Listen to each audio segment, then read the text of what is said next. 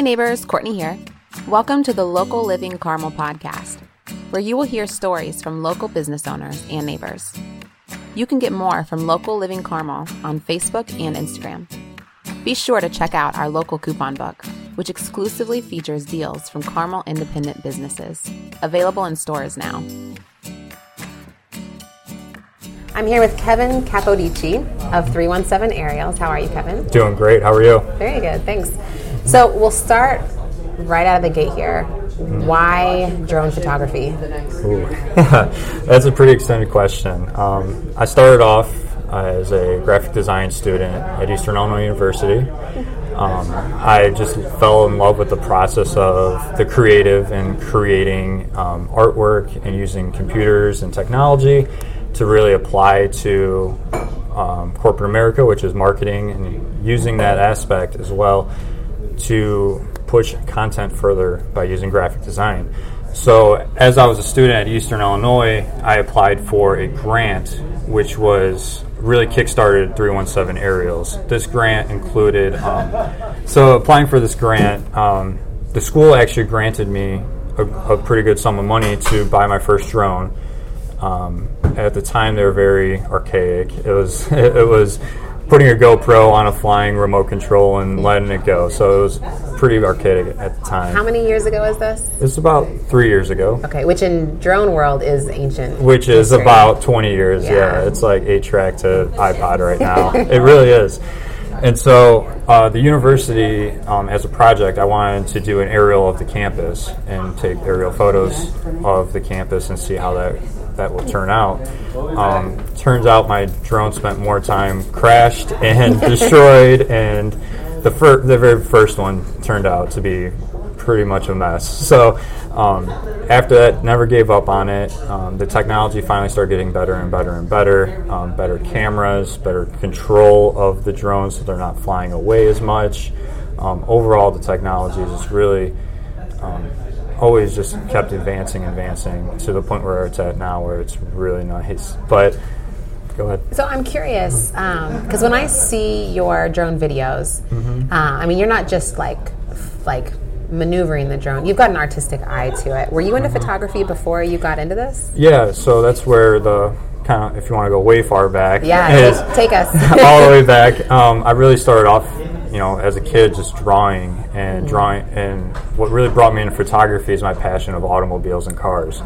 So I always just loved fast cars and taking pictures of them. I can never afford a beautiful, fancy car, but I always wanted one. I always wanted one.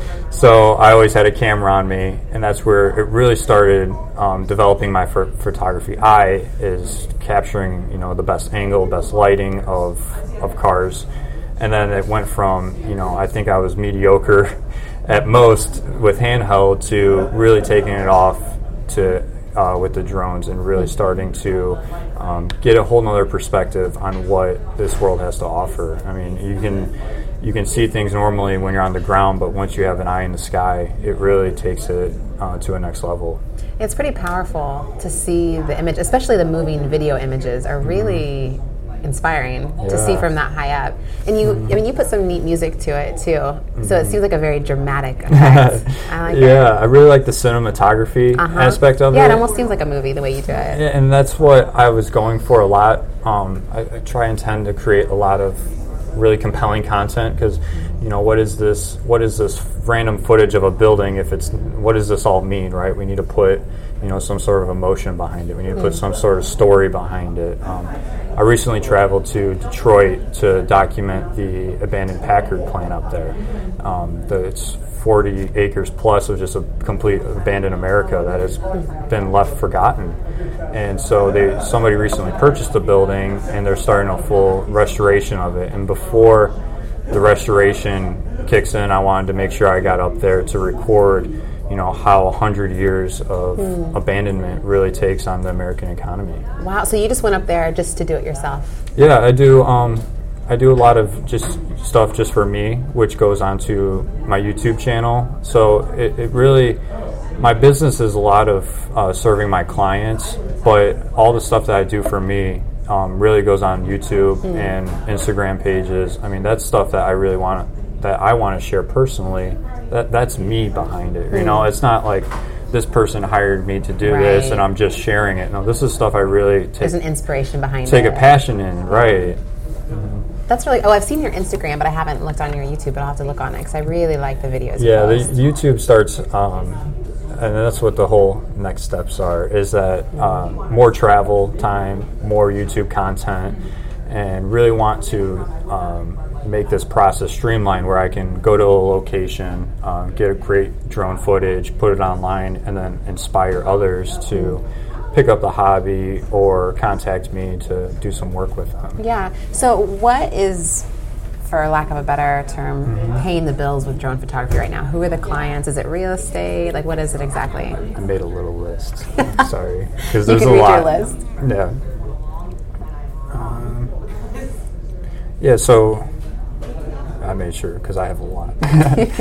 um, yeah. So the main clients right now are currently uh, residential and commercial real estate. Um, those are the most consistent clients that want homes um, taken photos of. They want a 3D tour or 3D model of the home. So the technology with the drones right now is that we can take 500 images of a, of a home from the outside of it and then place it into a 3D model. So you as a home buyer can now click on this 3D model, zoom in and out, um, spin it around, and you can see the property lines of the house you're about to purchase. It's really compelling That's really cool. to for a real for a realtor to buy something like that, and even with commercial real estate, you know, if you're trying to sell a shopping outlet, um, lease out more um, places to your you know outlet whatsoever, then you can get a 3D model of it. You can get it mapped better than what and more current than what Google Maps has out right now. It's like a satellite view. So it's really the the industry is really moving forward enterprise right now. Um, other clients outside of real estate have been construction companies that want um, sites surveyed. So there's a lot of uh, safety aspects that go into that. They want to make sure you know cranes are hitting their right points. Um, workers are staying out of the way of all the heavy machinery. So the eye in the sky really provides that. But um, also farmers are really big right now. Um, I have a few farmer clients right now that want vegetation levels on their land. If they're not watering properly, they need something that's cheaper than a their biplane to go up into the air. And so that takes a whole nother level of ease out of their job is that they can just hire me. I show up, I sit on their on their front porch and fly the drone over. I can see what dead spots are in their crops, and then they can plan accordingly to do that. Um, also, outside of that, we have uh, creative services too. So, video production companies. Um, a lot of video production companies currently they they're really good at producing ground footage and editing video. Um, what they don't want to deal with is the licensing and the equipment of drones and the liability of them so they as well. you. So it's a great way to get s- great drone footage is to sub- subcontract a, uh, a drone pilot that has the certifications, has the licensing, has the experience to do so. I've been doing this for four years already now, so I've crashed a, a number of drones to get to the point where I have not, you know, done anything. Um, you know, I've never crashed on job site. Yeah. You know, I, I've had it as a hobby for two years as a number of crashing. And ever since I took it legit, there's been, and the technology is obviously kept up too, where there's advanced collision avoidance, hmm. you know, stuff like that, where the drone is almost uncrashable now, unless you have a major failure, shoot out of the sky or something. Yeah. so, if for the first two years you were doing this as a hobby, you said. So, were you finishing school at that time while you were doing it, or you were working another job? Yeah, so I was finishing school, um, finishing my mas- or no, sorry, my bachelor's at uh, Eastern Illinois. Like I said, um, very uh, great school to go to. I mean, it was a, it was small enough school for me to really get embraced into the the creative field. I mean, our class size was about 22 people, and we stuck with each other for four years straight. Wow. So we got to know each other pretty well. Yeah. Are you from Eastern Illinois then originally? I'm originally from Plainfield, which is a suburb of Chicago in Illinois. And then after um, I graduated Eastern, I got an internship at Wish TV um, up here Mm. in wondering how you ended up Indianapolis. here. Yeah, so Uh, Wish TV was really my big stepping stone, and I give everyone credit that I worked with there to really get my career jump started here in Indianapolis. So, you, but you were you weren't doing drone photography for them. It was something. No, I was doing graphic design. Okay. Still, and so I was still um, in the position where, when I was still in school, I was freelance graphic designing. I thought I was going to be this big designer, um, and then I realized that you know freelance graphic design is a very hard industry. Um, one because the clients usually want something that is fifteen dollars that they can get online. They can subcontract someone else online for. Um, and it's not no nothing against you know the personal work I have ever done. It's just the market is really not geared towards somebody who needs to pay the bills, right? And it's not very lucrative, and you have to start from the bottom and work your way all Yeah. the way up as a designer, just like you would a, an artist. So, um, 317 Aerials was actually originally 317 Designs. And so I wa- I was doing web design, graphic design, photography, video, everything. And then the drone came into place. And it turned out I was getting more drone clients than I was getting graphic design clients. And my drone clients were way more easier to work with. They love the work I do, and so I just realized that it's time to to pivot over to something that uh, better defines my skill set. I mean, so I still use the design aspect in everything I do. That's where the eye comes from Yeah, you can see that, and and the, videos. editing. And so, I mean, anything from um, vector designs to motion graphics to video editing to photography editing, Photoshop editing, that- it all comes into play in 317 aerials. so you seem to really enjoy it. love it. Yeah. love it. Yeah. I love what I do. I'm very passionate about what I do. I mean, I, I think my goal is that um, is that I started off. I'm trying to phrase this right.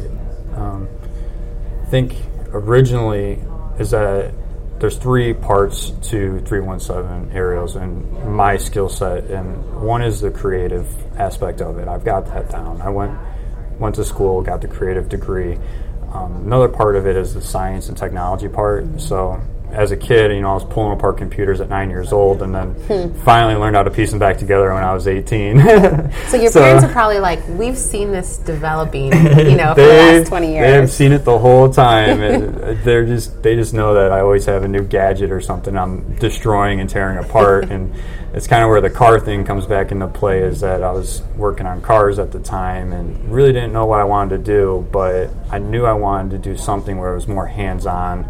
Um, something more technology based. I was always fascinated because I think the automobile represents, especially like high end supercars, it represents art, science, Oh yeah, business all in the same um, I don't know triangle of I don't, I don't know how to phrase this right sorry Yeah, but it's all in the same package. but it's all in the same package Yeah. and so I think I want to apply I think that's why really I got my inspiration from is Hmm. applying that to the drone and photography industry and so using the creative using the science and technology and then using the business aspect all coming together into one entity I mean that's the real that's the real key right there, Hmm. right?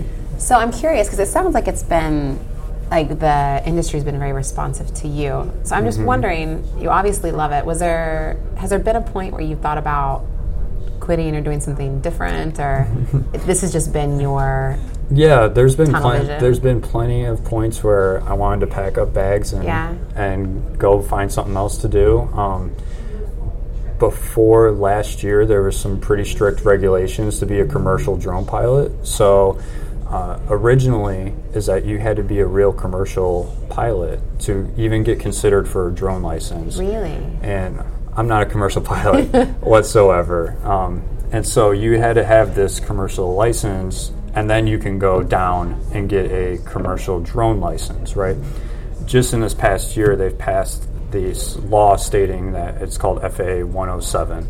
Um, with a 107 license, any person can go online, take a, a test similar to a driver's license. You take a test with the FAA, and then they will grant you a license that you can carry with you um, that you can operate commercially and legally. And there's a lot of uh, the laws with drones right now are still catching up to the technology. Yeah. And then the laws are always going to be slower than the technology moves. So there's a lot of points where it gets very frustrating where um, you have certain, you know, peeping Tom laws in Indiana right now that are coming Mm. up. And I'm all for, you know, very thought out regulations, but this certain law, um, when it was initially proposed, it would pretty much give anyone access to call the police on a drone operator just because they feel that their privacy is being invaded, even if they're in public.